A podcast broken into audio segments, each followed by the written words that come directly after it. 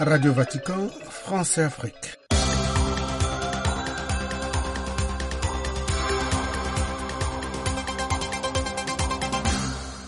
Amis auditeurs, mesdames et messieurs, vous êtes à l'écoute de Radio Vatican. Merci d'être des nôtres pour cette nouvelle édition de notre programme. L'Église est entrée en carême le mercredi 14 février, mercredi décembre, 40 jours de prière, de pénitence et de partage qui nous conduisent à la Pâque du Seigneur. Le pape a présidé la messe du mercredi décembre dans l'après-midi en la basilique Sainte-Sabine. Bien avant, dans la matinée, il avait présidé l'audience générale en salle Paul VI. Poursuivant son cycle de catéchèse sur le thème des vices et des vertus, le souverain pontife s'est arrêté sur le vice de l'acédie. Plus de détails juste après les titres. Les évêques membres du Conseil permanent de l'Association des conférences épiscopales de la région de l'Afrique centrale, à Sirac, tiennent du 13 au 15 février leur session ordinaire annuelle à Brazzaville. Plusieurs points sont à l'ordre du jour. L'actualité sociale et politique sur le continent, nous en parlerons également. Dans la deuxième et dernière partie de cette édition, nous parlerons des effets de la fermeture de la frontière entre le Burundi et le Rwanda sur les populations de ces deux pays. Radio Vatican, France et Afrique, Françoise Niamier. Nous le disions dans les titres, l'Église est entrée en carême ce mercredi 14 février, mercredi décembre.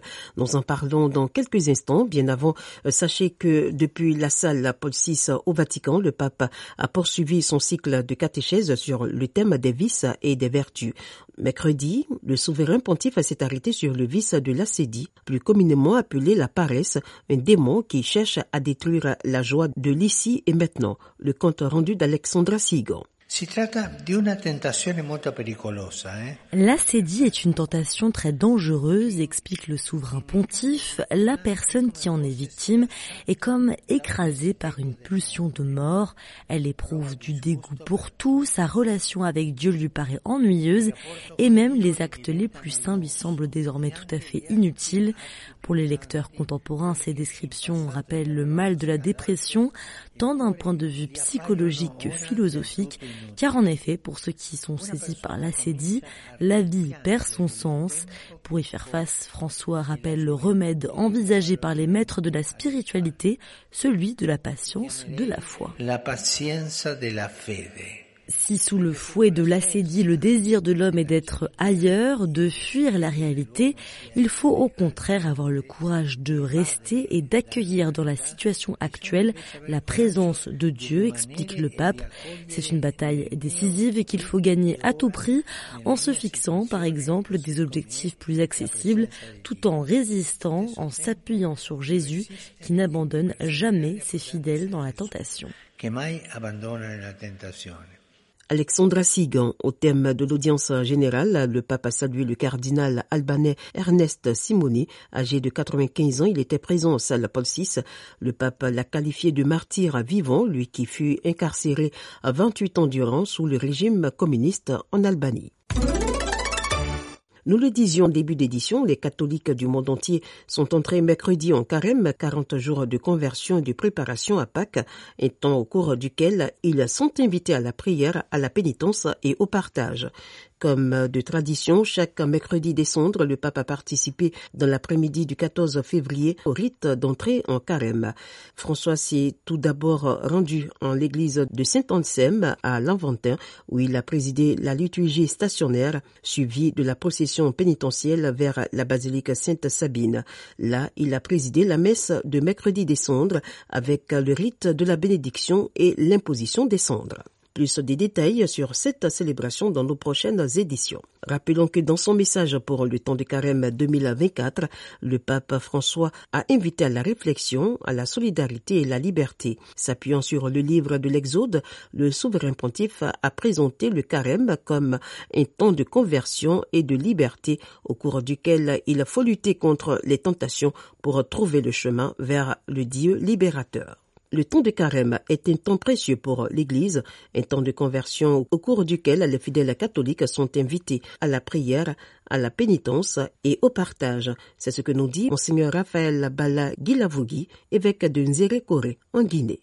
Le temps de carême est pour nous un temps précieux, un temps fort dans l'Église, parce que c'est un temps de réconciliation, un temps pour renouer nos relations, non seulement avec Dieu, mais avec nos frères et nos sœurs. C'est un temps où nous devons nous retourner vers Dieu et faire le point, ou ainsi dire, dans, de notre vie chrétienne afin de pouvoir euh, renouer, euh, encore une fois, nos relations avec Dieu et avec nos frères.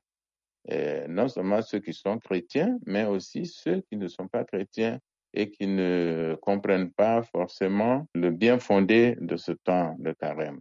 Selon vous, comment vivre ce temps de carême dans un contexte de crise que connaît le monde?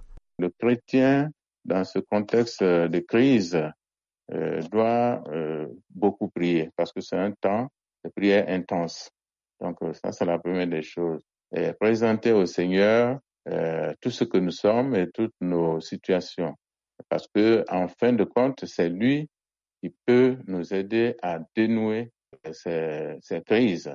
Voilà, parce que il y a effectivement euh, beaucoup de crises en ce temps. Donc, euh, le chrétien doit prier intensément en ce temps de carême. C'est aussi cela, la signification du carême. Et ensuite, euh, chercher à se réconcilier non seulement avec euh, ceux de sa maison, mais aussi avec euh, euh, tous les voisins, ceux avec qui il partage la vie. En ce début de temps de carême, quel est votre message à l'endroit de tous les catholiques guinéens? Alors, mon message, c'est que euh, je souhaite ardemment et vivement que ce temps de carême soit un véritable temps de réconciliation pour le peuple de Guinée en particulier. Voilà, parce que nous connaissons dans notre pays actuellement beaucoup, beaucoup de difficultés. Il y a eu même tout dernièrement un avis de grève, un avis de, de marche, de manifestation pour protester contre un certain nombre de choses, entre autres la hausse des prix des denrées de première nécessité. Il y a des, des cas d'emprisonnement, des cas même j'allais dire, de disparition et tout. Et donc, tout cela euh, fait qu'il y a une certaine crise. Donc, euh, je, souhaite que ce temps de carême soit pour nous, les chrétiens, un temps de réconciliation, un temps de ressourcement spirituel pour permettre au peuple de Guinée de vivre plus sereinement. Monseigneur Raphaël Bala évêque de Nzerekore, en Guinée. Les évêques membres du Conseil permanent de l'Association des conférences épiscopales de la région de l'Afrique centrale à sont réunis à Brazzaville dans le cadre de la session ordinaire annuelle de cette instance du 13 au 15 février. Les assises se tiennent au siège de l'institution dans la capitale congolaise sous la présidence de Monseigneur Edmond Jitanga, archevêque de N'Djamena, président de la conférence des évêques du Tchad, président en exercice de la Sirac.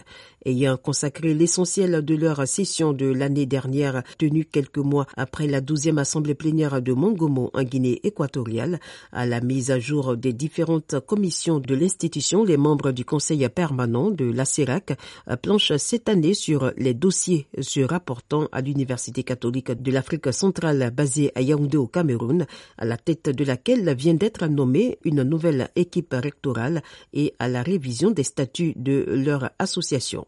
Au cours de cette session, les membres du conseil permanent de la CERAC examineront également une série de questions d'importance qui nourrissent l'actualité de l'Église et la vie de leur institution sous-régionale qui de plus en plus réussit à asseoir la dynamique de l'intégration et surtout à rendre visible la notion d'Église famille. En vue des élections nationales et provinciales de 2024 en Afrique du Sud, les évêques de la conférence épiscopale de l'Afrique australe ont, dans une lettre en date du 8 février, appelé les électeurs à voter selon l'expérience et la conscience pour le bien du pays et non en fonction d'une loyauté inconditionnelle à l'égard d'un parti politique ou d'un autre. Selon eux, les élections et leurs résultats détermineront si le pays s'engagera sur une voie différente de celle de la corruption et de l'incompétence. Jacques Ngol. Utilisant une analogie scripturale du prophète âgé, considérez attentivement vos voix. Les évêques ont rappelé que le prophète âgé nous appelle à examiner la voie que nous avons suivie en tant que nation et à réfléchir à la manière dont nous pourrions agir différemment. Ils ont en outre dénoncé le fossé creusé entre les nantis et les démunis, la détérioration des infrastructures, la corruption rampante des citoyens égoïstes et la violence. Mais face à tout cela, nous ne sommes pas privés d'espoir qu'ensemble, nous pouvons maintenir notre vision d'un pays qui soit une maison pour tous, rassure-t-il, exhortant les électeurs à être conscients et à se préparer à la possibilité d'un gouvernement de coalition, à prendre les précautions nécessaires dans la manière dont ils votent et assure que les coalitions ne doivent pas reproduire les situations de division et même de toxicité que nous avons vues dans certains endroits. Utilisez votre vote, lance-t-il, réitérant que personne ne doit rester à la maison. Par ailleurs, ils ont mis les électeurs en garde contre les dirigeants égoïstes et les invitent à évaluer chaque dirigeant politique en gardant à l'esprit les sacrifices consentis par tant de personnes au cours de la lutte contre l'apartheid. Nous sommes dégoûtés par ce que nous avons vu et vécu en voyant combien de nos dirigeants se nourrissent eux-mêmes, trahissant les rêves légitimes de nos peuples. Nous avons vu la parabole de l'homme riche et du pauvre Lazare se réaliser sous nos yeux. Beaucoup de nos dirigeants se gavent de fonds publics, tandis que les pauvres qui sont des bénéficiaires légitimes sont laissés affamés devant la porte à la merci des chiens, ont-ils déploré. Au Sénégal, le président Macky Sall a réuni mercredi un conseil des ministres scruté comme rarement sous les incitations étrangères et nationales à mettre fin à la crise provoquée par le report de la dernière minute de la présidentielle. Le président ghanéen a démis son ministre des Finances de ses fonctions lors d'un vaste remaniement ministériel mercredi, un geste symbolique à l'approche des élections de décembre où la crise économique sera au cœur des débats. Ken Ofori Atta est remplacé par le député Mohamed Amin Adam selon un communiqué de la présidence. Le ministre des Finances nommé à ce poste par le président Nana Akufo-Addo à sa prise de fonction en 2017 est critiqué pour sa gestion de la crise économique la plus grave que le Ghana, riche en or et en pétrole, ait connue depuis des décennies. Des zones du Soudan en conflit risquent de connaître une famine catastrophique en avril et juillet, la période de soudure entre deux récoltes, alors que des millions de personnes y luttent déjà pour se nourrir, a prévenu mardi l'Organisation mondiale de la santé OMS. Après avoir accusé le Rwanda de soutenir un groupe rebelle qui a mené des attaques sur son sol, le Burundi a annoncé le jeudi 11 janvier 2024 la fermeture de la frontière avec son voisin, Kigali a rapidement regretté une décision unilatérale. Selon les autorités burundaises, depuis 2019, le groupe des résistances pour un état de droit au Burundi, le Red Tabara, a lancé une attaque le 22 décembre 2023 près de la frontière avec la République démocratique du Congo, tuant 20 personnes, dont des femmes et des enfants. Un groupe rebelle qui, selon le pouvoir burundais, est soutenu par le Rwanda. Depuis maintenant plus d'un mois, la frontière est fermée et la population paye le prix fort, comme nous l'explique Onesphore Sematumba, spécialiste de la région des Grands Lacs à Crisis Group. Nous sommes en face de deux pays dont l'économie est interdépendante. Et ce sont des frontières qui ne sont pas internationales. En fait, c'est vraiment les, deux pays euh, dont les uns vivent des haricots des autres selon les saisons. Les premières victimes de pareilles décisions, ce sont les populations riveraines qui vivent d'une économie euh, transfrontalière au jour le jour. Déjà, la longue fermeture d'à peu près sept ans a fait beaucoup de mal et maintenant que la population commençait à souffler, refermer cette frontière est très très préjudiciable. Il fallait voir le, désarroi des personnes qui étaient juste de l'autre côté de la frontière. En fait, l'autre côté de la frontière, ce n'est pas loin, c'est le voisin d'en face. Et donc, vous avez traîné chez votre voisin et puis, en rentrant, on vous dit que non, vous ne pouvez plus traverser, la porte du pays est fermée. Ce sont des pays euh, qui vivent dans une extrême pauvreté, qui n'ont donc aucun intérêt à se fermer les opportunités d'échange. Et il y a un effet induit sur, chez les Congolais aussi, parce qu'il y a les Congolais du Sud Kivu avaient l'habitude de passer par les, les, routes rwandaises pour arriver au, au, Burundi à cause du mauvais état des infrastructures côté, côté congolais. Et donc, les commerçants congolais sont aussi automatiquement impactés par par la fermeture de la frontière entre leurs deux voisins de l'Est. Les tensions entre Gitega et Kigali sont plus anciennes que cette fermeture de frontière. Euh, à quand remontent-elles? Les deux pays ont une dispute euh, permanente depuis 2015. En fait, il faut remonter à 2015 lorsque le président, l'ancien et feu président burundais Pierre Nkurunziza, qui était à la fin de son deuxième mandat, a tout fait pour s'octroyer un troisième, ce qui a provoqué une crise politique interne ayant conduit à une tentative de, de coup d'État, le fameux putsch manqué de 2015, suite auquel les putschistes, comme on les appelle aujourd'hui à Gitega, au Burundi, quelques officiers, avec à leur tête le général Niyombare, ont fui le pays et ont trouvé exil à Kigali. Ça, c'est vraiment le, le, principal point de discorde et de départ. Et donc, finalement, Kourouziza, il a eu son troisième mandat qu'il a exercé et et à la fin duquel notre euh, pouvoir est arrivé, donc l'actuel président Daïchimier, général lui aussi. Mais cette pomme de discorde est restée parce que suite à cette tentative de coup d'État, Bujumbura, parce que Bujumbura était encore la capitale, avait déjà fermé la frontière. Donc en 2015, la frontière est fermée les relations sont au plus bas et avec l'avènement de Ndaïchimier, il y a une sorte de dégel progressif des relations. Les deux capitales se parlent. Il y a des gestes de part et d'autre d'apaisement. Il y a des visites de part et d'autre. Finalement, le Burundi a réouvert ses frontières. Le Burundi accuse donc le Rwanda de soutenir ce groupe rebelle Red Tabara.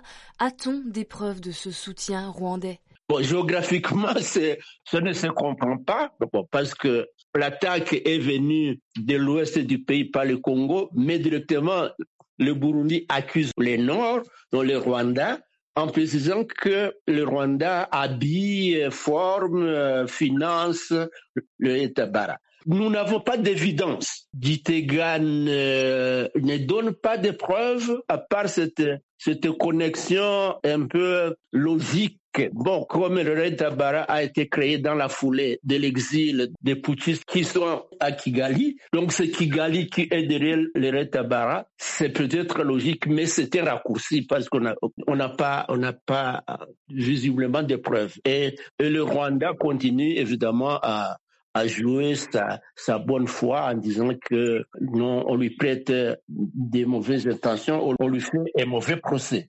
Onesphore Sematumba, spécialiste de la région des Grands Lacs à Crisis Group, dans des propos recueillis par Marine Onryo. Pour plus d'informations et de nouvelles, consultez notre site internet www.vaticanews.va. C'est la fin de cette édition. Très bon temps de carême à tous et à toutes. À très bientôt.